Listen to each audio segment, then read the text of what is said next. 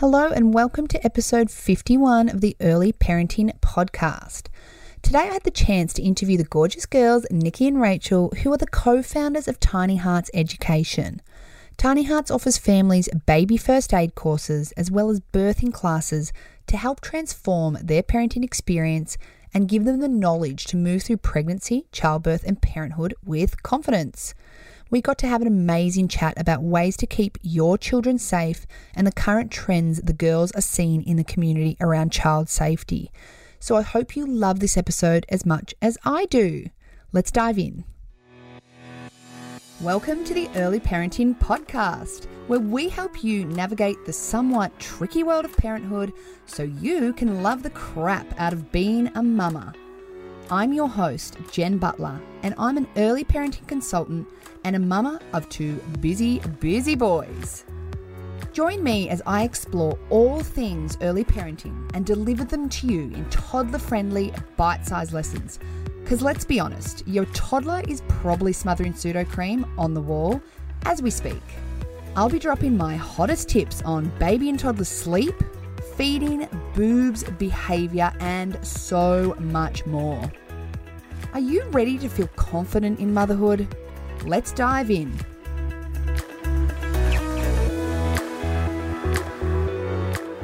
Hello, ladies. Welcome to the Early Parenting Podcast. I'm very excited to have you here today. We're so excited to be here. Thank you. Thanks for having us. I thought we could start by you giving us a little bit of intro about who you both are and what you're all about. Amazing. So my name is Nikisha Kutsai. I'm the co-founder and CEO here at Tiny Hearts Education. On a personal sense, I have two beautiful babies. My girl is 3, her name is Nala, and my little boy is 7 months old and his name is Wolf. And yeah, I own the business with my gorgeous sister Rach, who's here as well. And I guess we're just here building a business, trying to make an impact and genuinely just coming in to do our best work. Yeah, great summary. My name's Rach. I'm the co-founder and national training manager at Tiny Hearts Education. In a personal sense, I have two gorgeous boys, Malachi and Huxley, 10 and 5. So I've been parenting now for 10 years, which makes me feel a little bit old. We build our business together and we've been in business for 7 years now.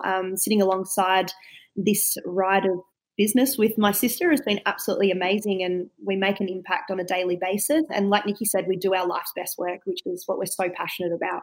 Oh, it's fantastic. Before we started recording, I was saying to the girls that way back when I actually did a Tiny Hearts, well, before you were Tiny Hearts Education, it was Tiny Hearts First Aid. And I jumped on board and did one of the first aid courses in South Yarra. And I still remember, pregnant with my first son, just doing all of the things that I felt that you need to do to prepare for having a baby, really. And obviously we're going to be talking about all of these sorts of things in today's interview. But it was such a great way to feel prepared and get started for one of the many things you've got to know heading into motherhood. Thank you so much for coming along and for your beautiful words. Yeah, I guess that's what we're here to do. We're here to empower, and, people come into it and they don't know what to expect when they're pregnant or have a new little one, and that's our hope. And if you 5 years ago was able to walk away from that course empowered, literally that just makes our hearts sing. That's what we're here to do. Tell me a little bit about what inspired you guys to start Tiny Hearts First Aid and Tiny Hearts Education. Rach and I had always known we wanted to start a business together. We've been close literally from the day I was born, and Rach was, the doting sister, and she's older, P.S. She's wiser.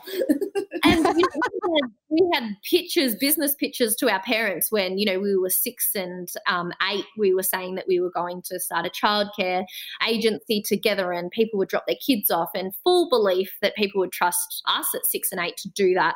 And our parents were there and they listened, and, I still can't believe they didn't say to us, it's so silly. I'd probably say that to my own kids now. That's ridiculous. But I guess because I didn't that idea down, it just meant that we went on and on with these different ideas and come up with these different concepts until I was working as an advanced life support paramedic here in Victoria, and Rach was over in Townsville. So she had a little baby, Malachi, at the time. She just spoke about him. He is 10 now, actually. Yeah, wow, crazy. And I was just constantly going out as a paramedic and seeing parents who were really overwhelmed. They were worried. There was a lot of questions that were thrown our way when we were attending children, and I really felt like there was this massive gap. I'm like, why don't they know this? Why are they feeling really overwhelmed and under-supported? How is this information about what to do or what to look for if your child's sick not something that they get as a new parent? And I was really perplexed at that. And in some situations that I was going to, it had devastating consequences when people didn't know what to do. And I guess Rach and I had this conversation, and it was a constant conversation, and I felt so bad because as paramedics, we've got a very limited amount of time with these parents, and I just wanted to give them everything and empower them and give them all this information, but we only have a 20-minute scene time, so you can't do everything that you want to do in that time. And I guess Rach had just had her baby as well. So the conversation around, what information are you getting, I guess it was from her side, well, I'm not getting a whole lot. When I was discharged from a hospital as, a new mum, I was only young. I didn't have family support where I'd had Malachi, because my family lived in Melbourne. I was obviously living in North Queensland. And I remember getting, my baby home and putting him straight into a cot in his own room and not even thinking once about, how to safely sleep my baby or how many layers of clothes you need to have on or, introducing solids. And I had no idea and no support. It was actually having to, speak to my mum and say, how did you do this with us? And, her youngest then was, 20 years old. So she's going, gosh, Rach, this is looking back a while. I'm sure things have changed. And it was a lot of Googling and a lot of speaking to Nikki with her medical background to go, what should I do here or where should I get this information? And I definitely felt that lack of support, first time round when I had Malachi. I had second bub, Huxley, I had this wealth of knowledge and information and resources at my fingertips. And, I was lucky enough to have that. But there's so many parents out there that don't have that access to information. So I guess that was the key driver. We didn't want parents to feel under-supported, and we certainly didn't want parents to be going through these situations where they have a seriously ill child and they feel helpless. And that's what was our driver to start the business. We want to empower parents. We want them to have the information. We do that through obviously our face-to-face training, but you'll see we add so much value on our Instagram as well. We talk about lots of different things because we want everyone to be informed, and we want everyone to feel like they have the confidence to be their child's health advocate. You're their connection, you're their voice. So that's how we started it, and it's been 7 years since we've done that, and we definitely have been recognised as that industry go-to, which is amazing, and it's something we're incredibly proud of. And I love that because I rattle on so much about knowledge is power. When you have knowledge and the education, you feel empowered and you feel like and this is something we're going to dive into, but there's a lot of stress out there. Like you girls are teaching mums, it's in the world of birth and it's also in the world of first aid. And both of those things are incredibly frightening for some mums, about the fear. And like there's been things that are in the media that certainly trigger the extra fear periods.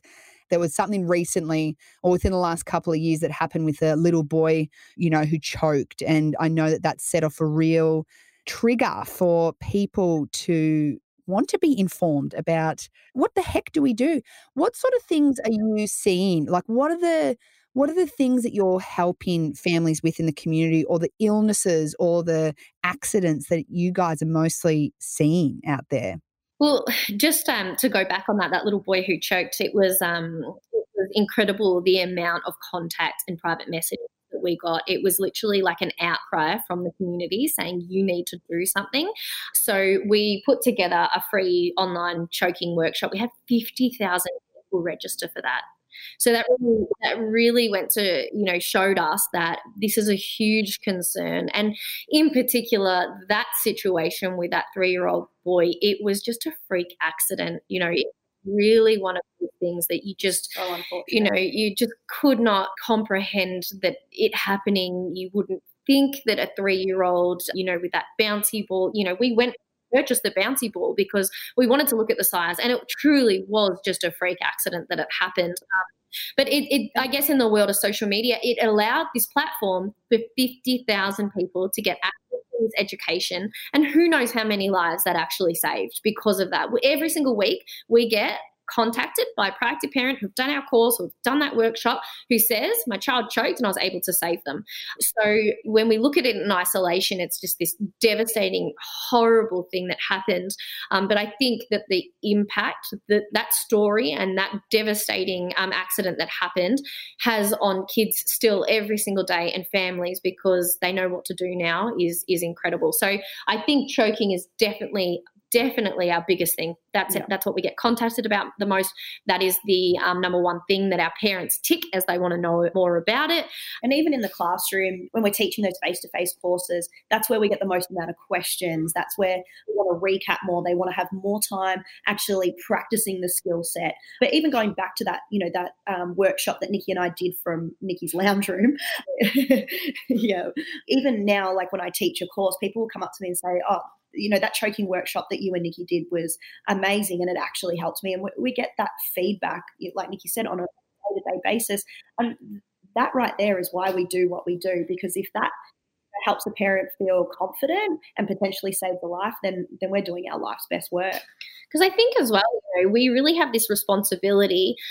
And it's a fine line to walk between, letting people know of these potential things that are happening and that what they need to be aware of in a way that is empowering rather than scary. Sometimes that's a big responsibility that weighs heavy on us. Really what we're trying to do, and our whole business is built on reassuring parents, because like you say, knowledge is power. And if you know what to do, we can't promise you that it's not going to happen, and we can't tell you if you cut your grapes up until your child is 6, they will not choke. There's no hard and fast rule, I guess. Adults choke, kids at 10 choke. But really our whole intention is to basically reassure you if you know what to do, that is the best thing. It's the worst case situation. If you're in an environment where your child's choking, and you just don't know what to do. And I've seen that as a paramedic, and that I'll never forget that particular job. And I just think even, like that little boy, even if there's nothing that can be done, I think it's tempting, and knowing it's reassuring. Yeah, and that's the thing, isn't it? Is like ultimately when you're doing this, you're preparing for a worst case scenario, and you hope to God it doesn't happen. You hope to God.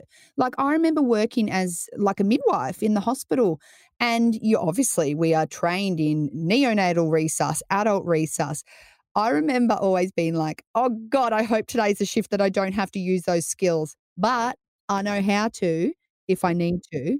Thank God, because otherwise I probably shouldn't have been working there.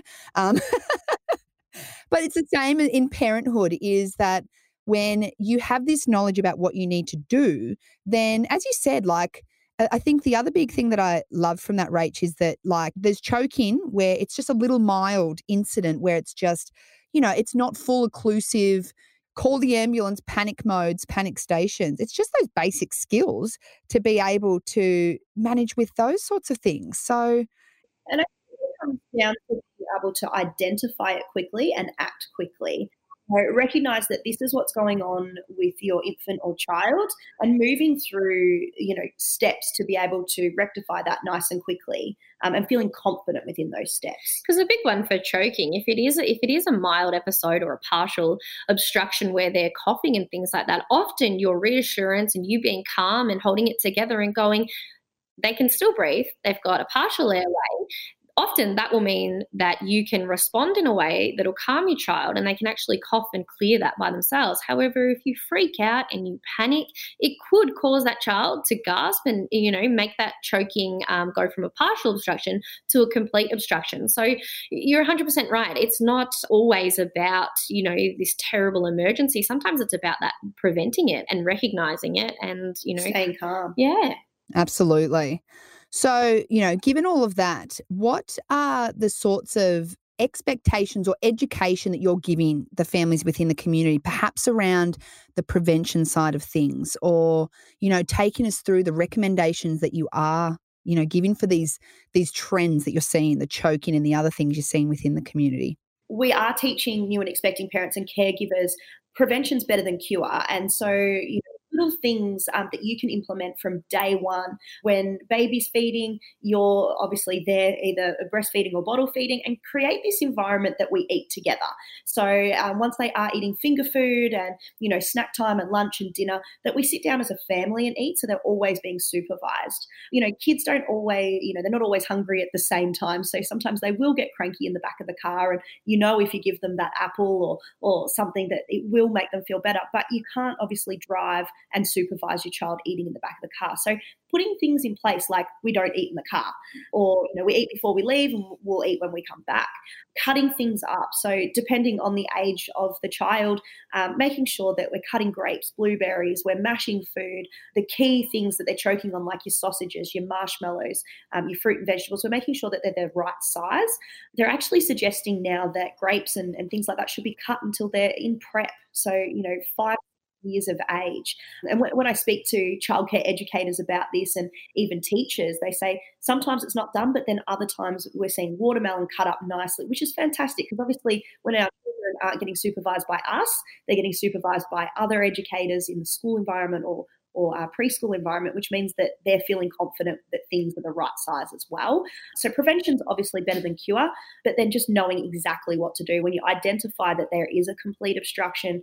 You know, your infant or child are unable to breathe, they're unable to communicate, and they're unable to cough, which means that we do need to follow our primary survey, making sure you're in a safe environment, checking that the child is 100% that they are in a choking emergency by checking that response level and seeing if they can cough, sending for help, obviously getting on the phone to 000. We can always cancel an ambulance, but let's get them on the way just in case this does escalate.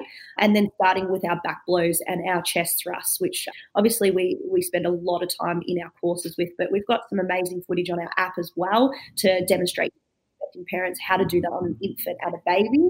And then obviously on our Instagram stories, there's always stuff about choking as well. But getting that technique and getting confident with that technique is really prevalent.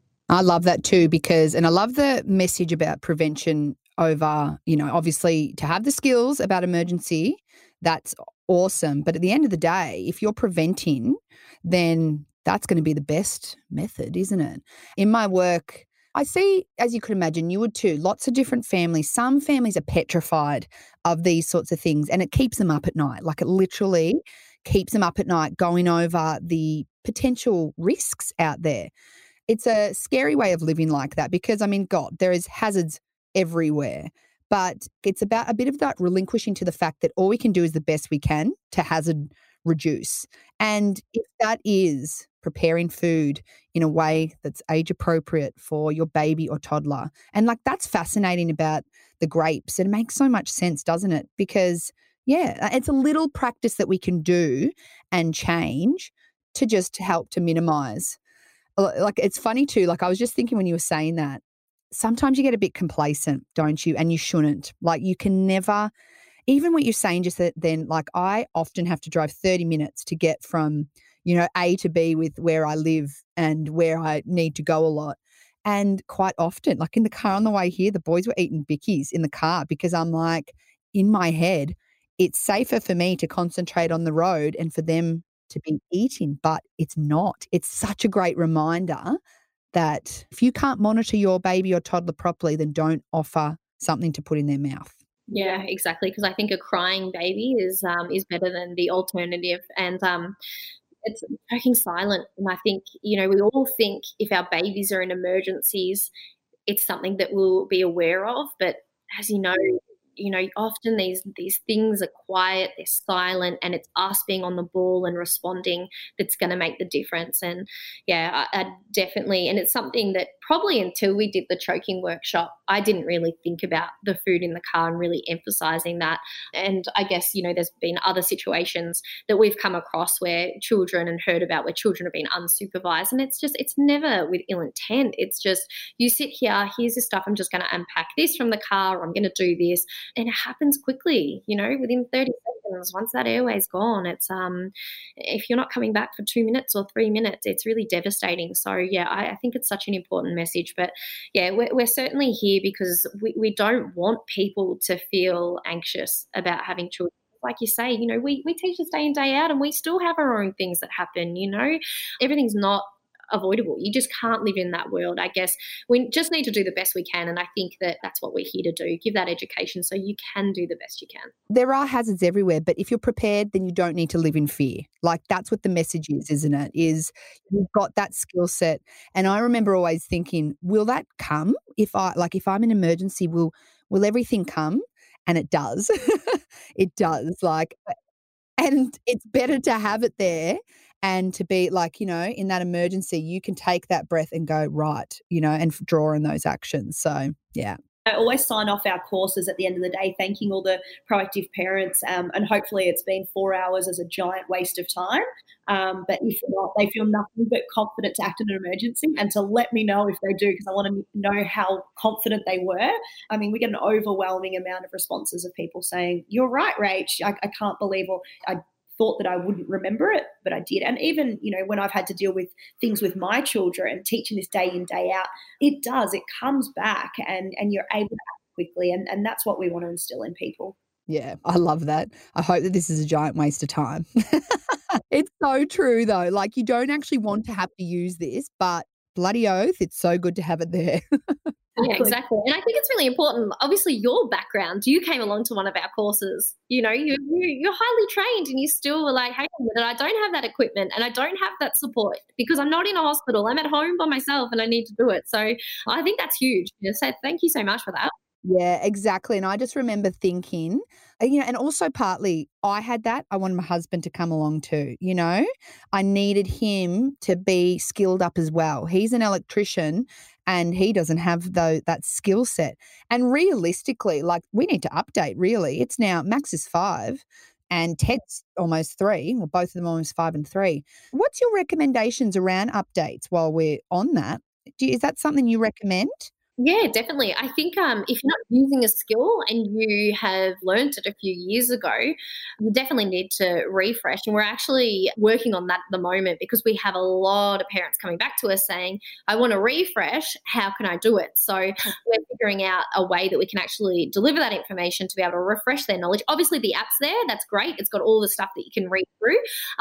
But I guess more in an engaging sense that we want to be able to reach the parents that have done the course before and just need a refresh, but also now have children that are a bit older. So developing content that speaks to them and say, "Okay, well, your baby's now at this age. These are the concerns. They're going to be different from the course when your baby was, you know, not even here or just brand new." So the team is working on that at the moment because, yeah, realistically, the Australian Resuscitation Council says that CPR should be refreshed annually. There's changes in guidelines, there's updates, there's more information. So better recommendations. So, you know, at least once a year we should be going back either into the app and having a refresh, or with this new course that we're going to develop and release, definitely, you know, getting involved in that so you continue to maintain that confidence and impact. Yeah, and that's what it's about, is maintaining that confidence. Tell me about the app. Now, I know I went and checked it out and it is such a great resource, FYI. I'm sure you girls know that. And like, the interface is so beautiful as well. So I'm like, you know, I like pretty things as well. Yeah, so do we. Yeah, so it just basically covers everything plus more that's delivered in the face-to-face context. So it acts as, for those people who maybe can't get access to the course, we have a lot of parents in the community that are, you know, in regional areas. We can't service at this point. So they're finding it amazing because they can download it, they can watch videos, they can go through that, and then they can contact us with any questions that they might have.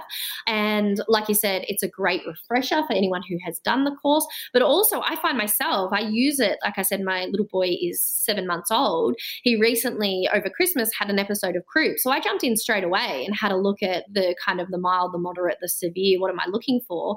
I'm a paramedic, but I needed a refresher. So, and you often do need those refreshers when you're alone, when it's late at night or really early in the morning. So basically it's your pocket guide. It's your reassurance. You can go back and look through. And like I said, it covers additional things that parents are reaching out to us and asking, you know, about viruses and about temperatures and, you know, the use of medication and things like that. So it's really an amazing resource, and we're so proud that we've got that out there, and we've had a huge amount of subscribers and downloads of that, which is yeah, really exciting for us as well. And we'll just continue to build on that. We're about to add on the birth, bump and beyond section as well. So we can actually, as you know, obviously part of our business is the birthing courses and kind of revolutionising that outside of the hospital environment. So that will be added on soon as well. So it's going to be this complete guide to supporting people through parenthood. I love that. And I love what you said too about how even you have to have that refresher, because I will do the same. Like, I am so good at giving people advice and looking from the outside in and being able to say, okay, X, Y, and Z, all these things. But when you're looking at things yourself, things get blurred, don't they? Like when you are mum, when you are the one making those decisions about your child, everything can just get so skewed as to what exactly you need to do. 100%. I couldn't agree with that more. And the amount of nurses I speak to that say, I didn't think it was too bad, because we often will downplay it as well. We'll often, you know, be like, no, this is okay. And because, you know, our biggest fear is being a burden or, you know, using the healthcare system unnecessarily because we see the impact that that has. But yeah, in saying that, it's so hard to get that clarity. So we understand that for parents. That's why we write all the content. So we know that you're probably going to be stressed out. You're probably going to be anxious. Your child's going to be sick, probably not going to be sleeping. We write the content knowing that. It's simple, it's easy to read, you can quickly scan through, you can get those signs and symptoms, and you can get that action plan really quickly. Yeah, a realistic way to digest content. That's what usually, like outside of my interviews, all of my podcast episodes are short, to the point, exactly what you need to hear, minus the fluff, because like what mum, A, has the time and has the, like, you know, mental capacity to take in anything more than you need. All right, girls, last question, and this is one of my favourite ones, but I wanted you to tell me if there was one piece of advice you could give to new mums or to anyone, like whether this is first, second, fifth time into motherhood, what piece of advice would that be? All right, I'll go first. So my piece of advice is for new and expecting parents, number one, be educated, because that's the business that we're in and we believe so much in that. But the biggest thing is trust your intuition. If you think something's wrong, whether that's when you're pregnant, when you've got a newborn baby, or when you've got a child of any age, if you think something isn't right, follow it up. And if you're told it's all okay, follow it up again if it doesn't feel right. I think that is that you know your baby better than anyone else, and you really need to back yourself with that. Trust your gut and your own intuition. I think that's just the most important thing to share with new and expecting parents. So my advice to new and expecting parents from a mum who's been parenting for 10 years, I think you need to know that everyone's experience is different. My sister and I work together day in, day out. We holiday together. Our babies are raised like brothers and sisters, but yet we fed our babies differently. We birthed our babies differently, and we discipline and have different routines to each other. So doesn't matter how somebody else is doing it, you do you and be confident with that. Like at the end of the day, we are all going to do things differently, and no one's right or wrong. It's right for your family. And there's such a divide in motherhood between who's better because of the way they do things. And, you know, at the end of the day, everyone's going to hear that message at a different time and really go, yeah, I'm hearing that. I'm not just listening, I'm hearing that. But the more we talk about it, the more that message gets out, hey? Yeah, 100%. 100%. We're all running our own race, you know, and I think, you know, if we realistically look at it, it's really damaging for people to feel like this constant comparison and that their baby's maybe not at this development stage and they're not doing this yet. I think, and I really hope that through platforms like yours and ours, that we can really get this community going, that we support each other and we know it's subjective and what you do is different to me, and that's okay. Absolutely. I'm loving like the themes that we've spoken about. It's like education and that differences are okay and we just have to support one another. Both of those are pretty good takeaway messages. Absolutely. Well, thank you so much for joining me, girls. This has been such a nice chat. Before we finish up, can you tell my listeners where they can find you on the internet, on any sort of platforms? Let us know. Absolutely. So you can head over and follow us on Instagram at Tiny Hearts Education. That's the same deal with Facebook. You can head to our website at tinyhearts.com.au. Lots of free information and obviously the ability to book into a course there and learn everything that we've spoken about today. Awesome. I'll make sure to link to all of those in the show notes as well, so people will be able to pop on my website and get to your website easily. Thank you so much for joining me. It's been so much fun to have this chat. Oh, it's actually been amazing. Thank you so much, Jen. Thanks for listening to the episode, Mama. I hope you enjoyed it. If you did, make sure to share the episode with a friend, with your mother's group, or tag me at Jen Butler Early Parenting on Instagram. The more that know about this podcast, the more people I can help. If you're looking for support that is personalised for your babe and tailored to your family's needs, then make sure to head on over to my website, www.jenniferbutler.com.au, and check out how we can work together so you can move through motherhood with confidence. Catch you in the next episode, Mama.